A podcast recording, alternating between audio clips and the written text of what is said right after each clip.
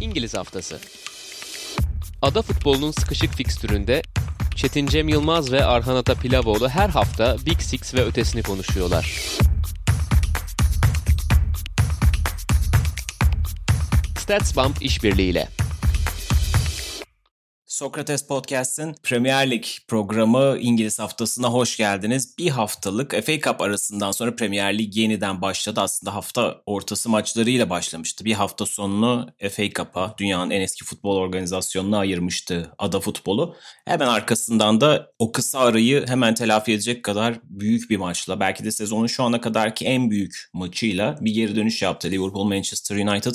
Bu programda bu beklenen maçı konuşacağız. Onun dışında da Manchester City'nin formu, Tottenham'ın bir puan kaybına rağmen yine kazanarak üst sıralara tutunması gündemimiz arasında. Liverpool Manchester United maçıyla başlayalım. 1990'lı yılların sonundan beri, 97'den beri ilk defa bu iki kulüp ilk iki sıradayken bir derbiye giriyordu. Daha doğrusu derbi değil ama işte hani teknik olarak derbi değil ama Premier Lig tarihinin, İngiltere tarihinin en büyük rekabeti diyelim. Gerçi Leicester City'nin maç fazlasıyla ikinciliğe tırmanması bu büyüyü birazcık bozmuş oldu ama yine de çok uzun zamandır bu iki takımı şampiyonluk yarışında ilk iki sırada birbirleriyle çekişirken görmüyorduk. Dolayısıyla bu maçın da hype'ını, iddiasını oldukça arttıran bir unsurdu. 0-0 bitti ama ben hani mücadelesiyle de karşılıklı hani çok yoğun baskısı olmasa da müdahale şeyleriyle hani temposuyla iki tarafın birbirlerine stratejik olarak diş geçirme çabasıyla üstünün yavaş yavaş dönem dönem el değiştirmesiyle tatmin edici buldum bu maçı. Özellikle bu senenin büyük maçları çok tatmin etmiyordu ama beni bu maç kalitesiyle etti diyebilirim. Ama yine de golsüz bitti 0-0'la ayrıldı taraflar. Önce maçı konuşalım. Bu maçtan neler buldun diyeyim Arhan. Sonra da bu maçın zirve yarışı için neler ifade ettiğini konuşuruz. Abi maçta benim en çok dikkatimi çeken noktalardan birisi aslında geçtiğimiz günlerde de konuştuğumuz bir noktaydı. Liverpool'un stoper hattının dağılmasının yani stoper hattında stoperlerden ziyade orta sahadan bozma oyuncuların oynamasının yalnızca Liverpool'un savunma sıkıntısını arttırdığını değil aynı zamanda orta sahadaki yoğunluğu da düşürdüğünü konuşuyorduk ki Liverpool'un muhtemelen bir tanımı yapılacak olsa sadece sadece bir ögeyle tanımlayacak olsak Liverpool'u akla ilk yoğunluk gelir. Orta sahadaki yoğunluk, orta sahadaki direnç, orta sahadaki gücü Liverpool Liverpool yapan noktalardan birisi. Takımın en karakteristik özelliğini elinden alması elbette pek çok sıkıntıyı da beraberinde getiriyor. Ben de Manchester United maçında bunu yine biraz hissettim. Yani takım evet çok alakasız bir görüntü sergilemedi. Yine daha baskın olan, daha istediğini yansıtmaya, istediğini almaya daha yakın taraf olduğu kimi sekanslarda. Ama günün sonunda Liverpool'un o hedef maçlarda tartışmasız favori olarak çıktığı bir görüntü yoktu. Hani Tottenham maçı da mesela topu bırakacağını biliyordu Liverpool. Jurgen Klopp Mourinho'nun topu bırakacağını, kontra ataklarla etkin olacağını biliyordu ama o Tottenham maçındaki yoğunluk bu maçta kesinlikle yoktu. Elbette United'ın da bu eksiklikte payı vardır ama genel olarak ben mesela orta sahada Thiago gibi müthiş bir orkestra şefinin optimum şekilde kullanılabildiğini düşünmüyorum. Orta sahadaki o yoğunluk düştüğü için. Çünkü bir yoğunluk atması gerekiyor Liverpool'un. Hani motoru çalıştırdığında o benzin aslında Liverpool'un yoğunluğu. O yoğunluğu eğer Thiago sağlamaya çalışacaksa burada bir problem var. Thiago aslında o yoğunluğun sağlandığı alanlarda organizatör olarak görev alması gereken birisi. Bunu hatta istatistiklere yansıdı mı diye bir bakmak istedim. Statsbomb'dan aldığım veriyi paylaşayım hemen. Liverpool'un ikinci bölgedeki baskı sayısı %35'e yakın oranda azalmış. Bu şöyle stoper ikilileri orta sahadan bozma oyuncular olduktan sonraki zaman çizelgesinde yer alıyor bu istatistik. Örneğin Fabinho, Henderson bu iki oyuncunun daha çok stoper hattında tandemi oluşturduğu dönemlerde Liverpool'un ikinci bölgedeki baskı sayısı 68'den 45'e düşmüş. Ve 68 lig lideri 45 ligin sonlarında yer alan bir metrik. Gerçekten bu bence Liverpool adına pek çok şeyi özetliyor. Orta sahadaki yoğunluğun azalmasının ya da stoper hattının değişmek zorunda kalmasının pek çok farklı noktada götürleri olduğunu görebiliyoruz. Hani Alisson sakatlanınca sadece bir kaleci hatasından doğan gol değil pek çok şeyin değiştiğini her zaman konuşuyoruz. Bu da bence çok benzer bir nokta. Liverpool bu kendi karakteristik özelliğini tekrardan kazanmadığı müddetçe de uzun vadede işleri eskisi kadar kolay yürütemeyecek gibi hissediyorum ben. United tarafına bakınca da United gerçekten ligde zaten her zaman Solskjaer'in takım ne istediğini bilerek oynuyordu ama bir süreklilik sorunu her zaman konuşuyorduk. O süreklilik sorununu da gerçekten ortadan kaldırmışa benziyor. Yani o deplasmandaki inanılmaz form. Mesela 40. dakikada önüme bir istatistik çıktı. 40. dakikada United'ın 7 offside'ı vardı. Liverpool hiç offside'a düşmemişti. Yani maçı aslında özetleyebilecek noktalardan birisi. United'ın nasıl oynamak istediğini, nasıl savunma arkasını hızlı toplarla sarkmak istediğini çok iyi özetleyen bir nokta genel olarak her zaman şöyle söylenir. Hani hedef maçlarda evet topu bırakabilirsiniz ama her zaman topu bırakarak kazanamazsınız, başarılı olamazsınız diye. Evet United her zaman topu bırakmıyor Tottenham gibi. Rakiplerine çok fazla alan vermiyor. Ama o müthiş dengeyi şu an için kurmuş durumda Solskjaer. Hem hedef maçlarda takım farklı bir oyun oynayabiliyor. Cavani girince farklı bir oyun oynayabiliyor. Rashford ve Martial yenilerdeyken farklı bir oyun oynayabiliyor. Bruno Fernandes ve Rashford sanki bir Hatta 4-4-2 gibi karşıladı 20. dakika sonrasında. Demem o ki United gerçekten pek çok farklı noktada kendi dengesini içinde çok iyi bulmuş durumda. Evet United'a bakarsak United tarafında benim en çok takdir ettiğim şeylerden bir tanesi Solskjaer'in kadrosundaki oyunculardan hani optimum verim almaya başlamış olması. Belki birazcık Martial'in düşüşü ya da bu sezon geçtiğimiz sezon bıraktığı yerde olmayışı diyebiliriz. Hani genel bir düşüş diyerek belki biraz haksızlık ediyoruz ama gol sayıları anlamında en azından o Mayıs, Haziran aylarındaki etkinliğine yakın değil. Ama onun dışında bu aralar her ortaya koyduğu oyuncudan optimum verimi alıyor gibi görünüyor. Gerçi işte o hücum hattında bir Greenwood, onu çözemedi ama bu sefer mesela işte Pogba da genelde defansif zafiyetleriyle bildiğim bir oyuncuydu ama bugün özelinde Manchester United adına oldukça olumlu işler yaptı ve kritik yerlerde zaten Manchester United topu bırakarak oynayacaktı ama oyunun belli dönemlerinde topu da alıp rakip kaleye işte yaklaşık 5-6 dakikalık böyle baskı dönemleri kurdu. Onlarda mesela Pogba da etkiliydi. Rashford'un maçı olabilirdi. Rashford çok mesela parlayabilen bir oyuncu. Tam aslında böyle maçlar için ideal. Onun çok iyi bildiğimiz işte Manchester City maçlarında çok parlar Rashford. Çünkü neden bu tip pozisyonları çok iyi değerlendirir. Geçtiğimiz sezonun açılışındaki o Chelsea maçında yaptıkları. Bunlar hep akıllarda kalan değerli performanslardı. Bugün mesela Rashford çok öne çıkamadı. İşte hani bir o anlamda rol dağılımında Martial'le aralarındaki hani hangisi kenarda hangisi ortada kısmında biraz problem yaşadı ama genel olarak sadece bu maç için konuşmuyorum. Manchester United gerçekten hemen her oyuncunun artık girip katkı sağlayabildiği bir takım haline geliyor gibi. Bu çok değerli. Bütün oyuncular hani parçaların toplamından fazla bir şeyler oluşturmaya başlıyor gibi görünüyor. İşte böyle olduğu zaman sezonun başında eleştirilen Harry Maguire Lindelöf ikilisi de gayet sağlam durmaya başlıyor. Son yıllarda diyelim sadece geçtiğimiz sezon değil. Çok eleştirilen Luke Shaw da formasını Alex Telles'e kaptırmıyor ve gayet yani ligin en tehlikeli hücumcularından bir tanesi olan Salah tarafını muazzam kapatan, sahaya akıl koyabilen, tecrübe koyabilen bir oyuncu haline dönüyor. Bu anlamda Manchester United gerçekten artık ben açıkçası bu maçı şu açıdan da bakıyordum. United'ın formu fikstür gereği biraz tırnak içinde konjonktürel bir form mu yoksa gerçekten United şu anda zirve yarışının adaylarından bir tanesi mi? Bence evet United bu maçla beraber şampiyonluk adayı olduğunu çok net gösterdi. Yani zaten kağıt üzerinde öyleydi ama sahada da artık bunu gösterdi. 1 Kasım'daki Arsenal yenilgisinden beri de hiç maç kaybetmiyorlar. O bahsettiğimiz hep altını çizdiğimiz Şampiyonlar Ligi'ndeki o iki maçlık kötü serüven ve erken veda etmenin kötü izlerini de atmış durumdalar. Liverpool tarafında da tam tersine bir dönüş var açıkçası. Dediğin çok doğru. Yani sakatlıklar evet Jurgen Klopp'un elini zorlamış durumda ama Fabinho Henderson ikilisi pek istenen etkiyi yaratmıyor gibi. Belki de hani bu sakatlıklar özellikle Joe Gomez'in de sakatlıklar kervanına katılmasıyla beraber Van Dijk zaten sezonun çok erken safhalarında sakatlanmıştı ama Joe Gomez de sakatlandıktan sonra belki de artık Fabinho'nun yanına ya Reece Williams ya Ned Phillips'ten bir tanesini kesinlikle oturtup düzenli olarak onunla oynamayı tercih etmeliydi. Hadi Matip zaten vardı ama Matip çok fazla güvenip bütün sezonu kurtarabileceğiniz bir oyuncu değil. Çünkü çok müzmin sakat. Hiçbir zaman yani 30 maçı oynamayacağı zaten belliydi. Dolayısıyla bu ikiliyi oturtup en azından bazı hataları gedikleri de olsa en azından bir tane bir sabit yerleştirmiş olurdu diye düşünüyorum. Sürekli değişen stoper hatlarıyla oynamak Liverpool'un kimyasını da takım mimarisini de çok bozuyor. Dediğim gibi sadece stoper olunca sadece gelen topları karşılamak da bitmiyor iş. Oyunun geriden kurulumu olsun, orta sahadan eksilttiğiniz Henderson figürü olsun çok şey değiştiriyor.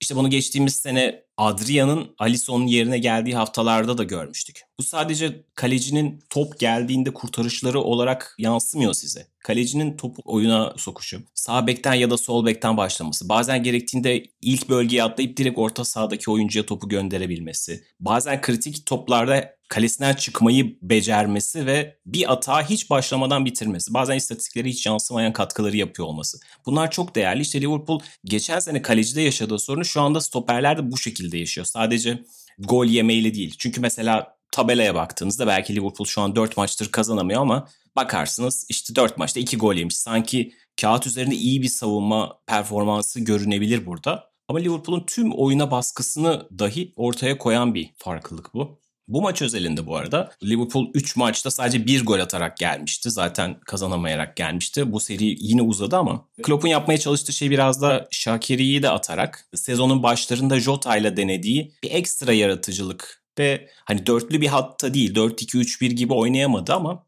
en azından bir tane daha yaratıcı ayak, bir tane daha belki ceza sahasına girebilen, belki de şut atabilen bir oyuncuyla bir farklılık yaratmayı düşündü. Ama Şakir de pek onu yapamadı bu maç özelinde. Belki yine dediğim gibi bir savunmacı yine Phillips ya da Williams ile başlayıp Jordan Henderson'ı orta sahada kullanmak ve Şakir'i belki ilerleyen dakikalarda oyun almak daha iyi olabilirdi. Liverpool'un %66 gibi görünen topa sahip olmasını daha sürekli bir baskı haline çevirmesi adına. E tabi şu da var. Şimdi Salah, Firmino ve Mane üçü de çok formsuz. Liverpool'da üçünün de birden bu kadar formsuz olduğu bir dönem açıkçası olmamıştı. Hiç hatırlamıyorum yani. Üçünün de geldiği zamandan beri. Bazen işte Mane, Salah'ın durgun olduğu haftalarda takımı taşıyan oyunculardan bir tanesi oluyordu. Geçen sezon ilk bölümlerinde özellikle. Bazen Firmino diğer ikisinin durduğu yerlerde katalizör işlevini görüyordu. Salah genelde açıkçası bu kadar uzun bir formsuzluk yaşamamıştı bile. Fakat üçü de son derece durgun görünüyor, ritimsiz duruyorlar. Belki zaman içerisinde Thiago'nun bu üçlüyle beraber uyumunu artırması Liverpool'un da işleri toparlayabilir. Ama çok da fazla zamanı kalmadı açıkçası. Liverpool çok fazla kredi harcadı. Yani bence şu an artık puan kaybı kredisini tamamen doldurmuş durumdalar ve hani ligdeki form sıralamasına da bakınca Liverpool son 5 maçta sadece bir galibiyet almış görünüyor. Ligin ilk 12 sırasında bu durumda olan sadece Southampton var. Onun dışında ta işte Leeds United'lara kadar, Aston Villa'lara kadar indiğinizde bu süreçte bu sıkışık fikstürde en azından 2 galibiyet, 3 galibiyet alanlar var. City gibi 5 galibiyet alanlar var. United gibi 4 galibiyet çıkaranlar var. Arsenal gibi toparlayanlar var falan filan. Bu anlamda Liverpool şu anda ilk dördün de dışında bulma riskiyle karşı karşıya kendisini. Belki sezon sonunda yine toplayacağı puanlarla Liverpool hani Şampiyonlar Ligi yarışının dışında kalmaz doğru. Ama şu anda maç eksiklerini hesaba kattığımızda Everton ve Aston Villa dahi Liverpool'un üstüne çıkma potansiyeline sahipler. Ve Liverpool'un bu hafta içinde oynayacağı Burnley maçından sonra ki Burnley de hiç hafife alınacak bir takım değil. Çok zor bir fikstürü var. Liverpool Tottenham'la oynayacak deplasmanda. Manchester City'yi konuk edecek ve Leicester City deplasmanına gidecek. Bir de ligin formda ekiplerinden West Ham'la da oynayacak. Bütün bunların hepsi Şubat'ın son haftasına kadar. Önümüzdeki 4 hafta içerisinde Liverpool'un bu takımlarla karşılaşmaları var. Çok ciddi bir şekilde Liverpool'un silkinmesi lazım. Puanları toplaması lazım ama açıkçası önündeki fikstür de çok ışık vermiyor Liverpool adına. Yani açıkçası birkaç hafta öncesine kadar Liverpool Noel döneminde 3 puanları toplasaydı tahmin edilenden daha kolay bir şampiyonluk yaşar diye düşünüyordum. Şu an açıkçası ilk 4 bile çok garanti görünmüyor. Çünkü yani diğer takımların durumuna bakması gerekmiyor Liverpool'un. Liverpool'un acilen maç kazanması gerekiyor ve işte 4 maçtır kazanamayan bir takımla karşı karşıyayız. Dolayısıyla bayağı bir dediğim gibi kredi tamamen tükenmiş durumda. Burnley maçıyla başlayarak Liverpool'un 3 puanları toplamaya başlaması gerekiyor tekrar yarışa dönmesi adına. Var mı bu maça dair veya Liverpool'a dair ekleyeceklerin? Abi aslında çok fazla yok. Çünkü ikimiz de bence doğru noktalara değindik. Liverpool'un neleri yapması gerektiği bence çok açık. Jurgen Klopp maç sonunda güzel bir şey dedi.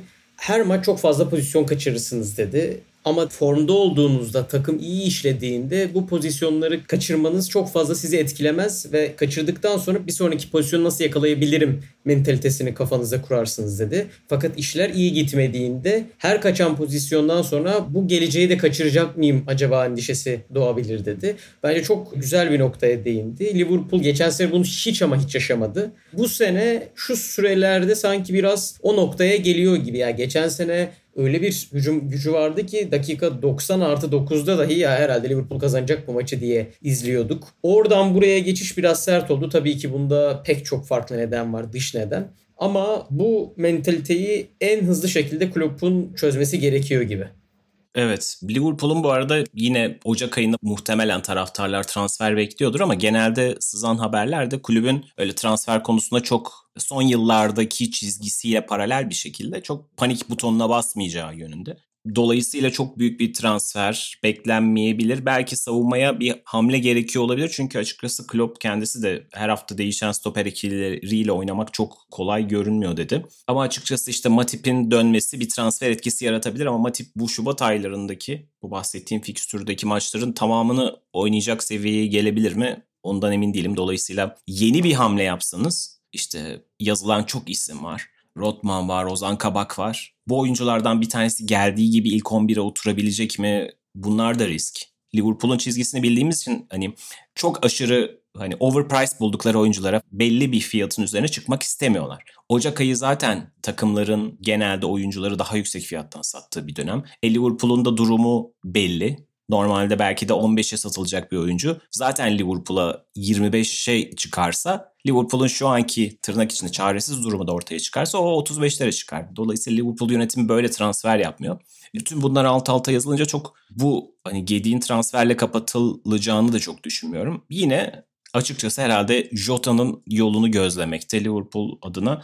Tottenham maçıyla döneceği söyleniyor. Jota'nın gelmesi o bahsettiğin gibi Liverpool'un belki sezon başından beri Mane'nin, Firmino'nun formsuzluğundan bahsedebiliriz. Salah açıkçası çok kötü gitmiyordu. O da o milli maç arası sonra Covid sonrası biraz ritmini kaybetti galiba. Tam olarak bunun adını da koyamıyorum. Çünkü o 7-0'lık Crystal Palace maçında oyuna sonradan girmesi ve attığı inanılmaz goller. Bir de üstüne müthiş bir asist yapması falan. Yani gerçekten döndüm işaretini vermişti. Ama o maçtan beri Salah da gerçekten dokunuşunu kaybetmiş durumda.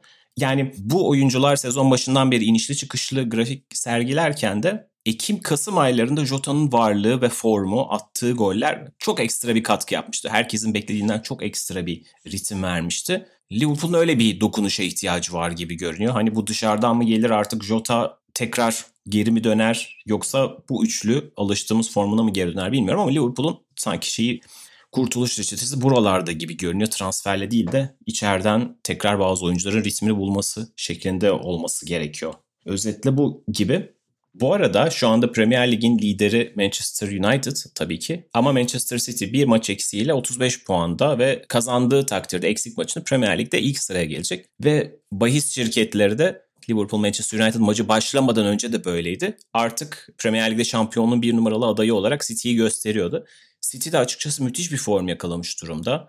Kolay kolay gol yemiyor. Chelsea maçında konuşmuştuk. Zaten artık oyunu geçtiğimiz senelerdeki City gibi domine ediyor ve maçları bir şekilde tırnak içinde kolay kazanıyor. Daha doğrusu kolay bir şekilde fişi çekiyor. Ondan sonra oyuncular kendilerini daha özgür ifade edebiliyor. Öyle görünüyor yani. Tabii ki Premier Lig'de hiçbir galibiyet kolay değil. Bunu Liverpool'a sorabilirsiniz. Kağıt üzerinde çok kolay görünen işte Newcastle maçları, West Brom maçları falan nasıl zor sokulabiliyor. Bunu Liverpool çok iyi anlatır. Dolayısıyla Manchester City'nin yaptığı şeyi hani küçük görmek adına söylemiyorum. Sadece bu işi o kadar ustalıkla yapıyorlar ki şu anda rakibe o kadar iyi hükmediyorlar ki biraz 2018-19'u anımsatan şekilde biraz daha düşük tempolu ve biraz daha düşük skorlu da olsa maçları oyunu kabul ettirerek galibiyetlere ulaşıyorlar. Şu anda Premier Lig'in en az gol yiyen takımı. Geçtiğimiz yıllarda en çok gol atan takımı olmasına alışıktık. Şu anda en çok gol atan sanırım 6. takımı falan Manchester City ama en az gol yiyen takımı.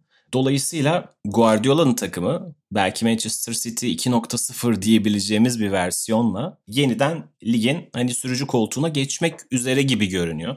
Önce Crystal Palace maçından da alabiliriz ya da Brighton maçından da alabiliriz. Bu seriden de alabiliriz. City'yi nasıl buluyorsun diye bir topu sana atayım. Abi aslında çok güzel bir şekilde topu attın bana. Şöyle başlamak istiyorum. Genellikle biz City'yi her zaman hücumunun verdiği güçle savunmasında iyi işler yapan bir takım olarak hatırlıyoruz. Hatta All Nothing belgeselinde çok iyi hatırlıyorum. Liverpool maçına hazırlanırken Guardiola beklerin çok kuvvetli olduğunu, bek katkısını Klopp'un iyi verdiğini bu yüzden kanatları olabildiğince ileride konumlattırarak o beklerin gelmesini engellemeye çalıştığından bahsediyordu. Yani kısacası klasikleşmiş olarak en iyi savunma hücumdur şeklinde bir City vardı. Her zaman topa sahip oluyorlardı. Çünkü rakibi topa sahip olamazsa gol atamazlardı. Bu Guardiola'nın her zaman felsefesiydi.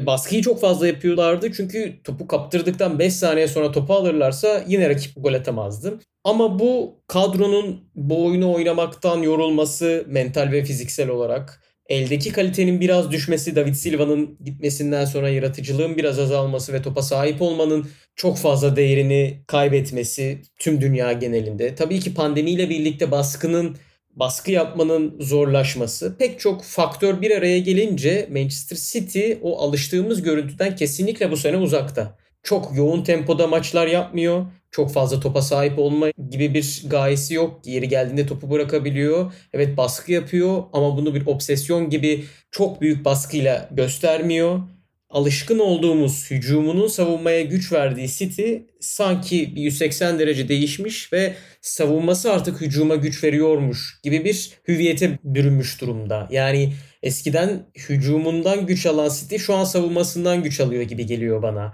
Savunmasını artık tamamen katı bir şekilde, düzgün bir şekilde kurup onun verdiği rahatlıkla, onun verdiği zihinsel rahatlıkla hücum ediyor gibi. Ya yani bu hatta en iyi örneklerden birisi olabilir bu maç Crystal Palace maçı. Geçen sene ne kadar bu takımın sorun yaşadığını hatırlıyoruz Crystal Palace'a karşı.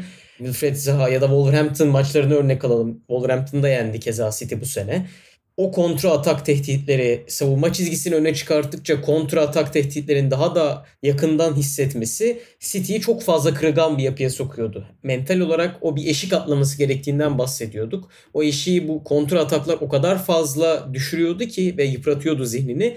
City dağılma evresine geliyor mu diye düşünüyorduk. Ama şu an o savunma gücü, savunma disiplini o kadar yerinde ki hücumcular da takım oyuncuları da artık diyor ki evet arkada biz sağlamız, sağlam durabiliyoruz. Şimdi o zaman hücum edelim. Şimdi o zaman savunma çizgimizi biraz daha ileri alabiliriz gibi bir hissiyata kapıldıklarını düşünüyorum ben. Yine StatsBomb'dan aldığım veriyi paylaşarak istatistikle de biraz harmanlayalım. Ligin geçen sene kalesinde en kaliteli şut gören 3. takımıydı Manchester City. Bu City gibi bir takımın alışkın olduğu bir görüntü kesinlikle değil. Bu sene ise sondan 3. durumdalar bu metrikte işlerin aslında ne kadar düzgün ilerlediğine de güzel bir örnek yine.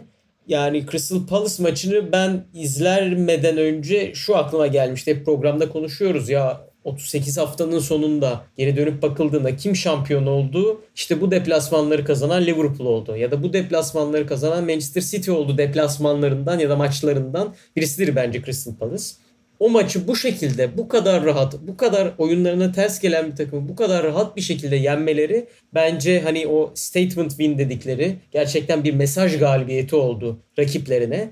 Zaten dediğin gibi abi bir maçı eksik o çok değerli. Onu da ceplerine koyduktan sonra şu an için evet United da çok formda gözüküyor. Liverpool kesinlikle hiçbir yere gitmiş değil. Ama o geriden gelmesiyle birlikte en kendine emin olan takım herhalde City olacak. Evet hem bahsettiğin o gol beklentisi, kalesindeki pozisyonların kalitesinin düşüklüğü, bu anlamda kendilerini geliştirmeleri çok çarpıcı. Yani koca maçı Crystal Palace gibi bir şekilde oyunu her zaman savunmada kabul eder Roy Hodgson takımları özellikle Crystal Palace. Ama yine de kontra tehdidi olan bir takıma karşı sadece iki şut yiyerek ve hani 0.1 XG'nin altında iki şutlu tamamlamaları çok çarpıcı. Dediğin gibi şimdi bu hafta içi Aston Villa ile oynayacaklar. Onun sonrasında ta Liverpool maçına kadar oynayacakları 3 maç West Bromwich, Sheffield United ve Burnley. Yani bu maçlardan alacakları 3 puanlar ve işte hadi Villa maçını bonus olarak kabul edelim. Villa ligin formda takımlarından bir tanesi. 3 puan yazmasak bile diyelim 10 puan ki muhtemelen 12 puan gayet muhtemel görünüyor bu dörtlüde. Bu süreçte Liverpool'un arada oynayacağı maçlar. Yani Liverpool'la Tottenham zaten karşılaşacak. Şampiyonluktaki iki rakibi birbirine kırdırmış olacak. Manchester City adına bir anda tablo çok değişmiş oldu açıkçası. Yani bundan bir ay önce West Bromwich maçından sonra belki çok başka şeyler söylüyordum. O maçtaki 1-1 geçen sezonki sancıların devamını gösteriyor gibiydi. Çünkü bir gol problemi var yani Manchester City'nin. Ama o gol problemini işte yanılmıyorsam o West Bromwich maçında hani 2.5-3 civarında bir gol beklentisi vardı ve sadece bir gol bulmuşlardı. Bir şekilde West Bromwich o dönem ligin 19. sırasındaydı. Ajay'ın bir golüyle puanı almıştı. Bir içinde son maçı oldu zaten enteresan şekilde. O dönem ne kadar bu takım toparlanmaz açıkçası gibi görünüyorduysa o Noel döneminde fikstürlerden üçer üçer puanlar toplaması, Chelsea karşısında yaptıkları o müthiş oyun ve müthiş galibiyet ve işte gol yemeden kazanılan maçlar 2-0'lar 1-0'lar yavaş yavaş bu yeni City'nin ritmini bulduğunu gösteriyor.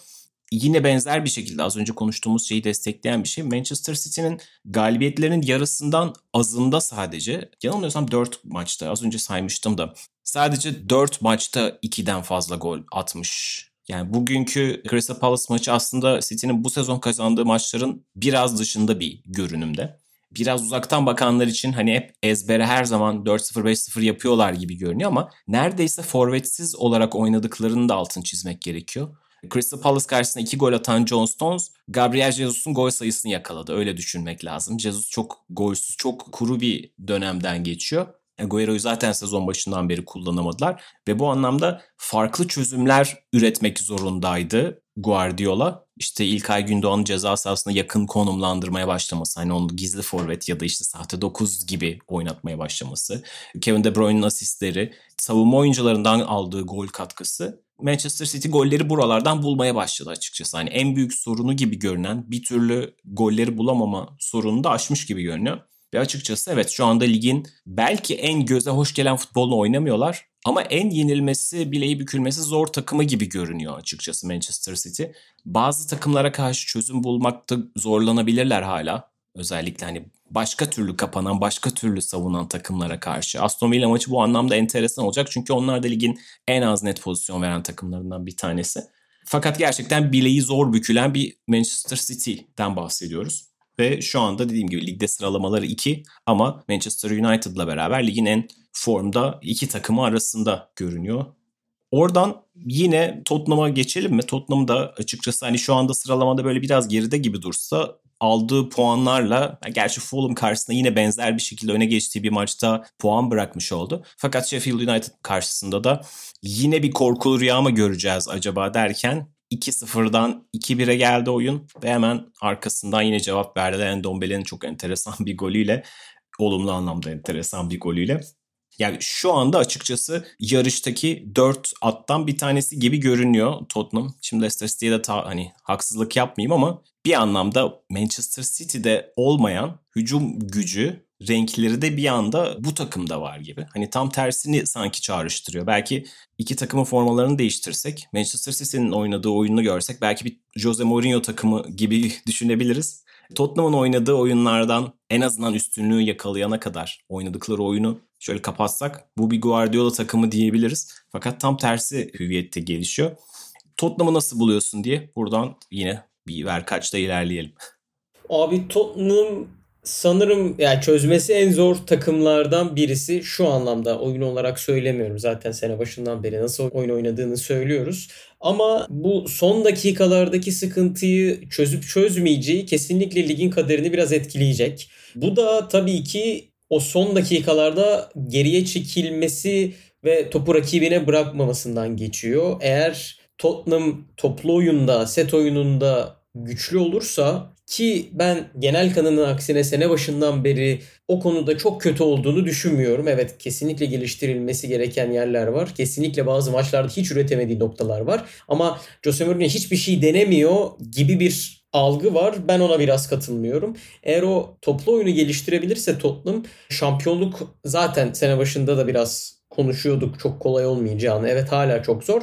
Ama en azından 38 haftalık periyotta şu an bulunduğu konumda devam edebilir. Yani her an böyle ikinciliğe sıçrayacak, her an birinciliğe yakınlaşacak, her an ilk üçte olacak bir konumda devam edebilir Tottenham ki zaten eğer City kazanırsa 6 puanlık bir fark oluyor.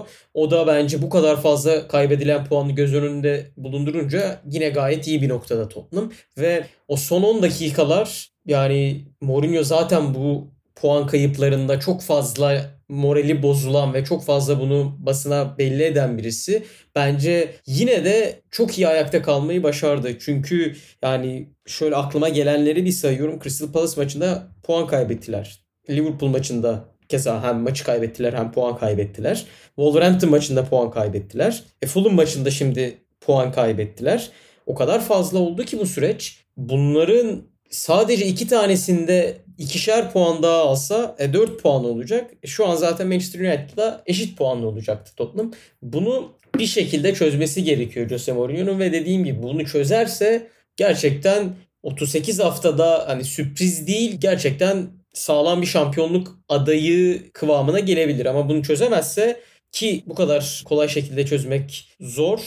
O zaman işte o kaderi belirleyecek nokta biraz bence Tottenham adına olacak. Üçlüyü deniyor mesela. O da bence toplu oyunda nasıl şeyler göstereceğine güzel bir örnek. Wolverhampton maçında da bunu denemişti. Çünkü Wolverhampton genellikle üçlü oynadığı için çift forvetle çıkar ve ben de onları üçlü beklerim diye düşünmüştüm muhtemelen. Bugün de Sheffield'a karşı yine çift forveti üçlü bekledi. Bu düzende de aslında bence farklı bir şeyler gösteriyor Jose Mourinho. Örneğin Kane derine geldiğinde son kenardan koşu atmak yerine direkt Kane'in boşalttığı alanda merkezde konumlanıyor. Orada yine ek bir istasyon açmış gibi oluyor. Bergwijn biraz daha kanattan koşu atan oyuncu oluyor. Reguilon iç koridorları biraz daha fazla kullanıyor bu üçlü sistemde. Haliyle çünkü kanat beki olduğu için.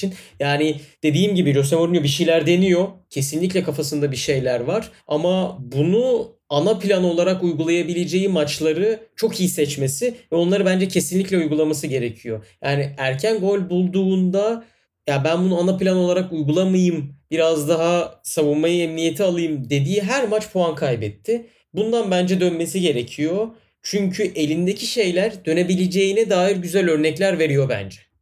Evet bu anlamda ben de hani biraz Solskjaer'de de söylediğim oyunculardan verim alma konusundaki ustalığını biraz görüyoruz açıkçası. Yani bu Sheffield maçında mesela üçlü oynaması keyif vericiydi. Bir yandan da Orie'nin de gol atmış olması bunu ödüllendirmiş gibi oldu. O anlamda da güzel de denk geldi.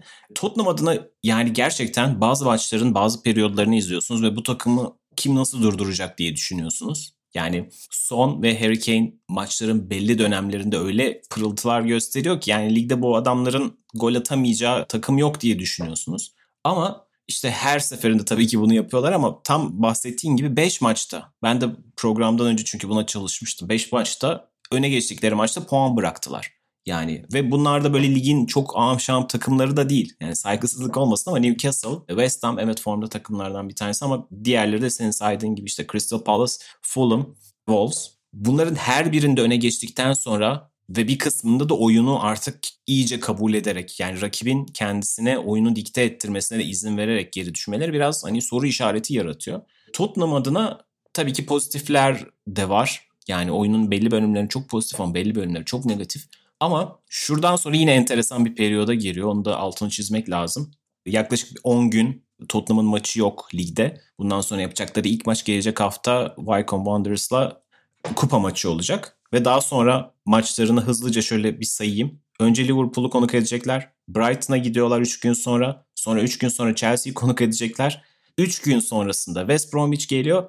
13 Şubat'ta da Manchester City deplasmanına gidiyorlar. Yani yaklaşık 16-17 günlük bir arada 5 tane maç oynayacaklar. 3'ü Big Six rakipleri arasında geçecek maçlar. Yani ligin gerçekten çok enteresan bir aşaması. Jose Mourinho'nun bu sene bu maçlarda ne kadar iyi sınavlar verdiğini biliyoruz. Evet belki Liverpool maçını kaybetti ama o maçı da kazanacak noktaya da defalarca geldi. Özellikle hep konuştuğumuz Bergwijn'ın kaçırdığı goller olsun. Son dakikada zaten yenilmişlerdi. Manchester City'yi yendiler. Chelsea ile evet biraz durgun bir maç oynamışlardı ama yani bu tip maçlara bu sene en çok ağırlığını koyan teknik adam açıkçası Jose Mourinho oldu. Biz büyük maçları hep bu sene iki tarafında nispeten yenilmemeye oynadı. Hani kazanırsak iyi olur ama kaybetmezsek de dünyanın sonu değil şeklinde çıktığı maçlar olarak bakıyoruz. Bu maçların açıkçası en çok rengini veren adam Jose Mourinho'ydu. Bunun hakkını vermek gerekiyor. Belki işte topla oynama, reaktif oyun falan filan üzerinden çok tartışıldı ama bu birazcık da durgun geçen Premier Lig sezonunun belki de kurtulacağı maçlar olacak yani. Şubat ayında oldukça enteresan. Ocak sonunda başlayarak oldukça ilginç maçları izleyeceğiz. Spurs defterini de kapatalım. Aslında çok fazla zamanımız da yok. O yüzden kısaca bir parantez açmak istedim ben. West Ham'a. Ligin sene başında en çok haksızlık yaptığımız takımı diyebiliriz herhalde. Aston Villa'ya da gerçi benzer bir haksızlık yaptık Abi ama. o noktada gerçekten felaket durumdayız ya. Evet. Bir evet. West Bromwich'te şöyle Aston, tutturabildik herhalde. Evet Aston Villa için şöyle bir savunmamız olabilir diyebiliriz ki Aston Villa evet ligin son gününde son 10 dakikada attığı bir golle ligde kaldı. Dolayısıyla böyle bir çıkışı öngörmemek mümkündü. Ama West Ham'ı açıkçası yani West Ham'ın hakkını vermek gerekiyordu. Yani bu kadar iyi bir çıkış beklemiyordum onlardan. Çok formda gidiyorlar ve David Moyes'un da şu noktada hakkını teslim etmek gerekiyor. David Moyes birazcık işte Manchester United ve Sociedad performansları sonucu belki de Premier Lig'de ve İngiltere'de adada biraz gereğinden fazla dalga geçilen bir figür haline geldi ama bu adamın hakkını vermek gerekiyor. Everton'ın Ancelotti öncesi en uzun süre en istikrarlı periyodunu yakalayan, takımı neredeyse Şampiyonlar Ligi seviyesine getiren bir adamdı. Ondan sonra Everton'ın da neredeyse hiçbir zaman kendini toplayamaması ki oldukça iyi teknik direktörlerle, kalbur üstü teknik direktörlerle bunu denediler ama bir türlü yapamadılar. Bu anlamda David Moyes'un da hakkını vermek gerekiyor ve işte bazen hani oldukça orta profilli bir kadroyla yaptıkları bence çok takdire şayan. Ben kendisinin geçen sezonun ortasından sonra Sebastian Ale'yi, Felipe Anderson'u ve Yarmolenko'yu kesmesi ki Pellegrini onlardan dönem dönem çok verim almıştı ama bir yerden sonra bir duvara tosladılar ve takım tamamen dağıldı. Premier Lig'in o meşhur Route One denen uzun top oyununa dönmesi ve Michael Antonio'nun performansı, kafa golleriyle sonuç alması bir anda böyle bir eski kafa futbol gibi bir izlenim uyandırmıştı. Fakat bu sene oldukça renkli bir futbol oynuyorlar. Bazı maçlarda işte üçlüyü denemesi, bazı maçlarda işte Sam Bowen gibi bir oyuncuyu böyle ceza sahasına attığı koşularla falan oldukça enteresan, dinamik bir takım haline getirmesi. İşte Suçek'in performansı, Sufal'in performansı. Ara transfer döneminde Sebastian Ale'yi Ajax'a gönderdiler. Antonio da sakatlığı geçti. O tekrar devreye girdi ve gollerine de başlamış oldu. Ya oldukça keyif veren tatlı bir takım haline getirdi West Ham'ı. Sezon başında hani bu takım küme düşer derken şu anda ligin en formda takımlarından bir tanesi. 4 maçtır yenilmiyorlar ve 9. sırada bulunuyorlar. Hani hiç küme düşme korkusundan uzak neredeyse ligin bundan sonraki formuna bakarak belki işte ilk 6'da 7'de kendini konumlandırabilecek durumda. Dolayısıyla burada hem bir öz eleştiri vermek gerekiyor hem de David Moyes'un West Ham'da yaptıklarının da hakkını vermek gerekiyor diye düşünüyorum. Kesinlikle öyle abi. Yani tamamen sınıfta kaldık sanırım o noktada. Karakteristik bir takım West Ham. Ne yapacağını çok iyi biliyorsunuz. Özellikle Big Six karşılaşmalarında izleyince bu takım ne verecek size onu çok iyi alabiliyorsunuz. Uzun topları, savunma arkasına koşuları, çok direkt şekilde kaleye gidebilmeleri. Benim Big Six takımları kimle karşılaşıyor fikstürüne baktığımda Southampton, Brighton ve West Ham var. Ki geçen sene kesinlikle West Ham bu üçlü içerisinde değildi öyle söyleyebilirim. Evet yani zaten böyle yeteneğini çok ekonomik kullanan takımlar çok hoşuma gidiyor. Premier Lig'in o orta sıralarındaki takımlar. İşte bu oyuncular işte Ben Rama olsun, Fornals olsun, ara ara hala sonradan oyuna giren Lanzini olsun. Belki 38 maç boyunca çok sürekli aynı formu sergileyemiyorlar ama bu oyunculardan ara ara aldığı verimler ve takımın genel olarak o işte o takımdaşlık hissiyle beraber kenetlenmesi ve herkesin yine o başta başka bir takım için bahsettiğim parçalardan büyük bir bütün haline getirmesi keyif verici. Burada hakkını vermek gerekiyor. Doğal sayılar. Bu hafta StatsBomb'dan aldığım istatistiklerle biraz Timo Werner'i incelemek istedim. Çünkü kendisi geldiği günden bu yana yeri geldiğinde haksız, yeri geldiğinde haklı şekilde çok fazla eleştirildi. Ve o transfer furyasının en büyük beklentiye sahip olan oyuncusuydu Werner. Ama bence burada sadece Timo Werner'i eleştirmek bence çok doğru değil. Evet tabii ki performans olarak Leipzig'te gösterdiklerinin altında buna kesinlikle katılabiliriz. Ama geçen programlarda da söylediğim gibi topa sahip olma oyununu Leipzig'te en üst seviyede oynamış bir oyuncunun Chelsea'ye geldiğinde tam olarak ne yapmak istediğini gösterememesi anormal bir durum değil. Leverkusen teknik direktörü Pete Boş geçtiğimiz günlerde Atleti'ye bir röportaj vermiş. Lampard'ın Kai Havertz'ten ne yapmak istediğini gayet iyi anlıyorum. mantıklı da bir hamle ama çok kolay bir şey değil demiş. Örneğin ya da Van de Beek'i Ajax'ta çalışmıştı onunla da. Yani Van de Beek'i kullanmak istiyorsanız sahayı kompakt kullanmanız gerekiyor. Eğer kompakt kullanmazsanız Van de Beek optimum şekilde kendini gösteremez demişti. Burada da mesela Werner'in Lampard'lı dönemde Leipzig'e nazaran çok daha farklı yerlerde kullanıldığını görüyoruz. Yani Leipzig'te en uçta evet sola deplase olarak sol kanada yanaşarak çok fazla maç çıkardı ama genellikle dizilişte her zaman en uçta görev alıyordu Timo Werner. Bu sene Chelsea'de yani çok farklı noktalarda en uçta tek başına çift forvette solda ya da sağda, sağ kanatta, sol kanatta, sol uçta pek çok farklı noktada oynadı Timo Werner ve bu istatistiklere de birkaç farklı şekilde yansıdı. Yani Leipzig'te temel kilit taştı Werner. Şimdi Chelsea'de tam olarak ne yapıyor?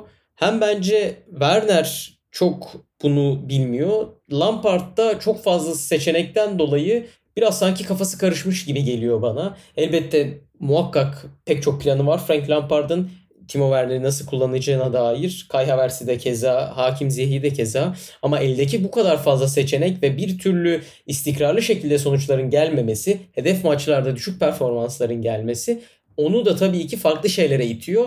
O da biraz sanki Werner'in optimum performansını düşürüyor. Biraz uzattım sayılara geçeyim. Örneğin 19-20'de Timo Werner maç başına yaklaşık 0.6-0.7 civarında başarısız dribling yapıyordu. Bu sene Chelsea formasıyla bir buçuk maç başına neredeyse bir buçuk driblingde başarısız oluyor. Geçen sene Leipzig formasıyla maç başına bir kez pozisyon kaybına uğrarken bu sene Chelsea'de bir buçuk katı bir buçuk kez maç başına pozisyon kaybediyor. Şut sayısı Leipzig'te 3.5 iken maç başına bu sene Chelsea'de 2.5. Yani pozitif verilerde de gerileme var. Negatif verilerde de bir artış var. Çünkü kendini sahada çok rahat hissediyor gibi hissetmiyorum ben buradan bakınca.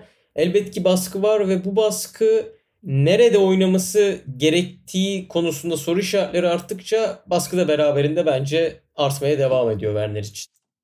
Evet gerçekten kendini rahat hissetmiyor hissini izlerken alıyorum ben de. Vücut dilinden de bazen işte artık sonuçta Twitter, sosyal medya çok acımasız maç içerisinde yaptığı bazı işte hatalar, top ıskalaması, Manchester City maçında korner kullanırken köşe gönderine ayağını çarpması falan gibi şeyler çok paylaşılıyor. Gerçekten sezonun en büyük hayal kırıklıklarından bir tanesi olmaya doğru gidiyor ve aynı zamanda sahada da gerçekten kendini rahat ifade edemediğini görüyorsunuz.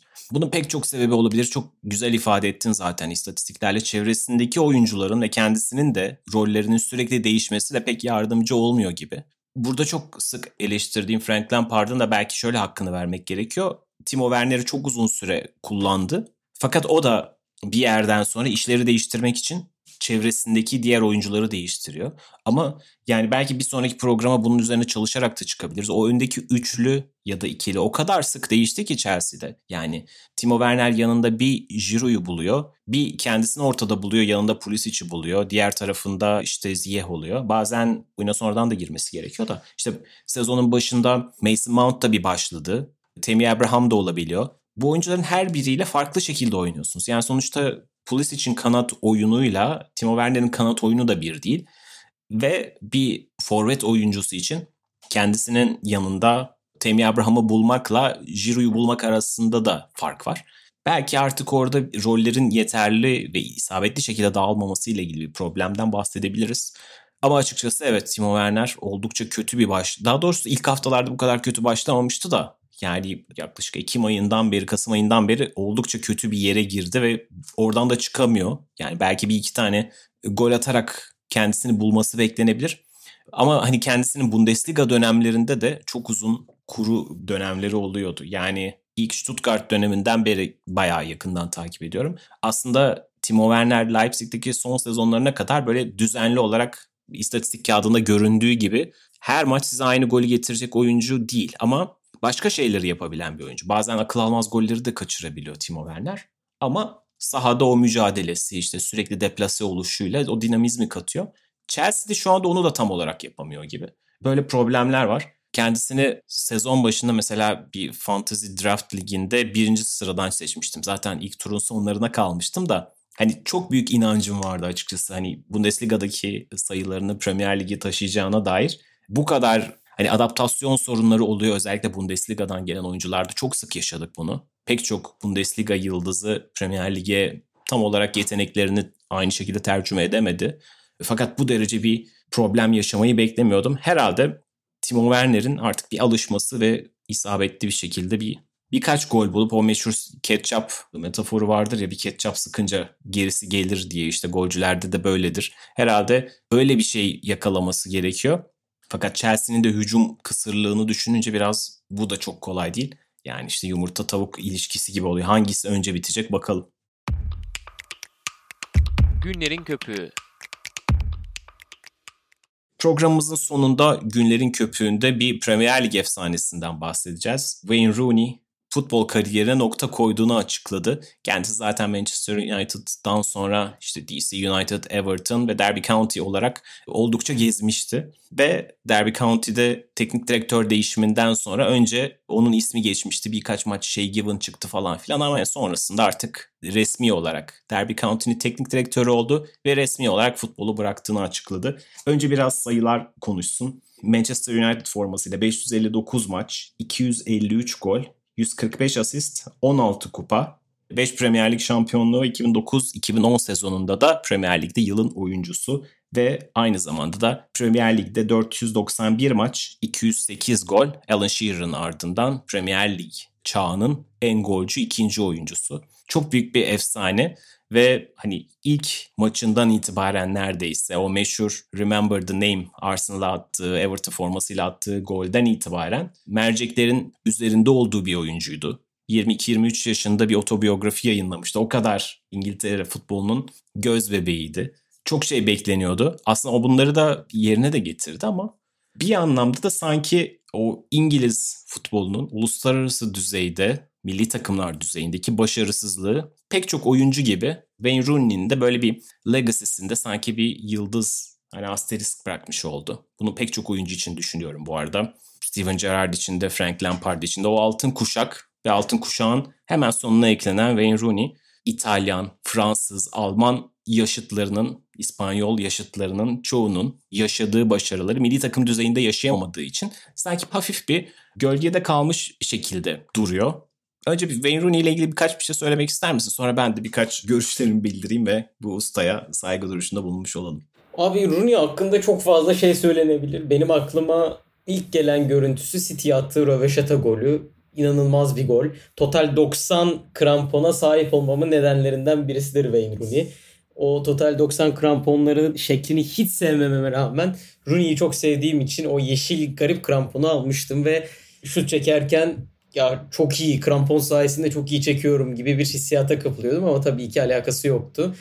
Biraz kişisel oldu bu taraf. Futbolla alakalı da şöyle bir anekdot aklımda var. Sir Alex Ferguson'la Rooney bir toplantı gerçekleştiriyor. Toplantının sebebi de bir dönem uzun süre gol atamıyor. Hangi dönem hangisine tam hatırlayamıyorum. Ama çok fazla deniyor ve bir türlü gol atamıyor. Ferguson yanına çağırıyor Rooney'i ve çok fazla deniyorsun. Sen çok fazla denemeye devam ettikçe golle o kadar uzaklaşmaya başlayacaksın. Biraz kendini sakinleştir. Biraz akışına bırak ve akışına bıraktıktan sonra goller gelecek diyor Sir Alex Ferguson. Ve gerçekten dediği gibi bu toplantıda bir sonraki maç hemen toplantının olduğu günden sonra Rooney gol atmaya başlıyor ve form tutmaya başlıyor. Bu aslında az önce bunu da söyleyecektim ama buraya saklamak istedim. Ya Timo Werner için senin dediğin ketçap örneği ne kadar doğruysa bu da biraz öyle.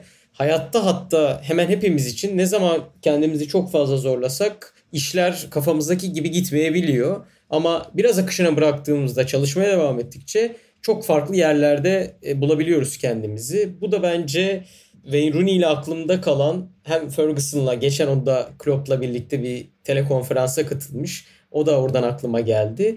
Dediğim gibi Rooney'i ben küçükken çok severdim. Hatta o kadar çok severdim ki Mourinho United'a geldiğinde o düşen formuna artık ilk 11'de ona yer bulmak çok zorlaşmışken bile ya Mourinho bir şekilde onu uçurur gibi hayallere dahi dalmıştım. Hani total 90 krampon nasıl şutlarımı iyileştiriyorsa o da benzer bir hayaldi. Çok sevdiğim bir oyuncuydu. Dediğim gibi böyle bir anekdotla da kendisini anmak istedim. Evet ben bu arada tüm bu oyuncuların, bu kuşağın genel olarak Avrupa futbolunda nerede durduğunu düşündükçe hani hep acaba daha başka olabilir miydi diye düşünürken buluyorum kendimi. Yani Wayne Rooney özellikle kariyerinin son yıllarında bazı problemler de yaşadı. Alex Ferguson'la da yaşadı hatta.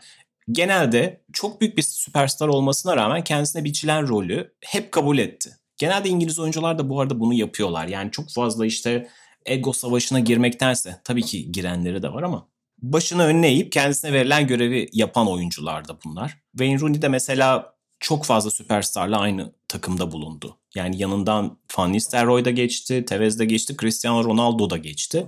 Bunlar sırasında bazen 2007-2008 civarında girilen 4-6-0 modelinde de müthiş bir dönem ortaya koymuştu. Zaman zaman kendisinden orta sahada oynanması istendi, onu da yaptı.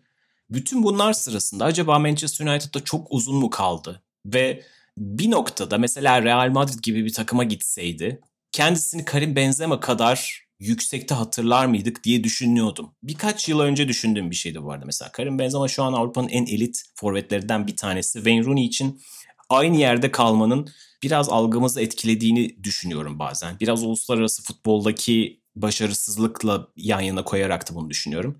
Ve bunu mesela Steven Gerrard'la Toni Kroos'u hep düşünmüşümdür. Bu İngiliz futbolcular mesela genel olarak Alman ya da Fransız belki de İspanyol benzerlerine göre her zaman çok yetenekli olmayabiliyorlar ya da her zaman futbol bilgileri, oyuna dair anlayışları o kadar gelişkin olmayabiliyor. Fakat bunu her zaman ruhla ve çok çalışarak kapatıyorlar. Steven Gerrard çok özel bir yetenekti evet. Ama mesela Iniesta gibi pür bir yetenek değil tabii ki. Ama mesela oyununu hep Toni Kroos'a çok benzetirim. Ve Toni Kroos kadar disiplinli bir oyuncu hiçbir zaman olmadı Steven Gerrard. Ama o her zaman daha fazla koşmaya çalışarak, daha fazla tackle'larla ve bazen de hücumda daha fazla şut çekerek, daha fazla imkansız topları deneyerek bunu kapatmaya çalışırdı. Bu tip oyuncuları aslında güzel kılan şeylerden bir tanesi buydu. Ama hep işte Rooney içinde, Gerrard içinde bunu düşünmüşümdür. Acaba bu oyuncular 25-26 yaşında, 27 yaşında kendilerini İspanya'ya atsalar başka bir kariyerleri olur muydu diye düşünüyorum. Başka şekilde geliştirebilirler miydi kendilerini? Onlara bakış farklı olur muydu? Wayne Rooney için de yani dediğim gibi 16 yaşında kendisini ilk gördük ve 16 yaşında vaat ettiği şeyleri fazlasıyla yerine getirdi. Bahsettiğim gibi Avrupa şampiyonu da oldu Manchester United'da. Üzerine Premier Lig şampiyonlukları da kazandı.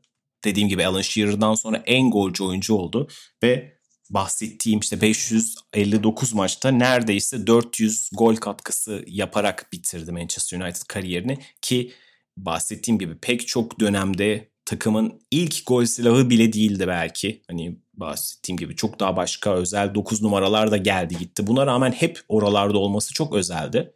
Çok farklı bir kariyerdi. Dediğim gibi ilk günlerinden itibaren ışıkların altındaydı. Belki buna uyum sağlayamadığı problemler yaşadığı zamanlar da oldu. Fakat pek çok anlamda taraflı tarafsız herkesin saygısını kazanarak bitirdiği bir kariyer oldu. Şimdi Derby County'de o da bir teknik direktörlük macerasına başlıyor. İlk maçını kaybetti fakat Frank Lampard'ın oldukça iyi işler çıkarttı ve sonra Chelsea'ye bir köprü oldu Derby County işi. Bakalım onun için hangi kapıları açacak. Bu anlamda onu da izlemek enteresan olacak Championship sezonunda.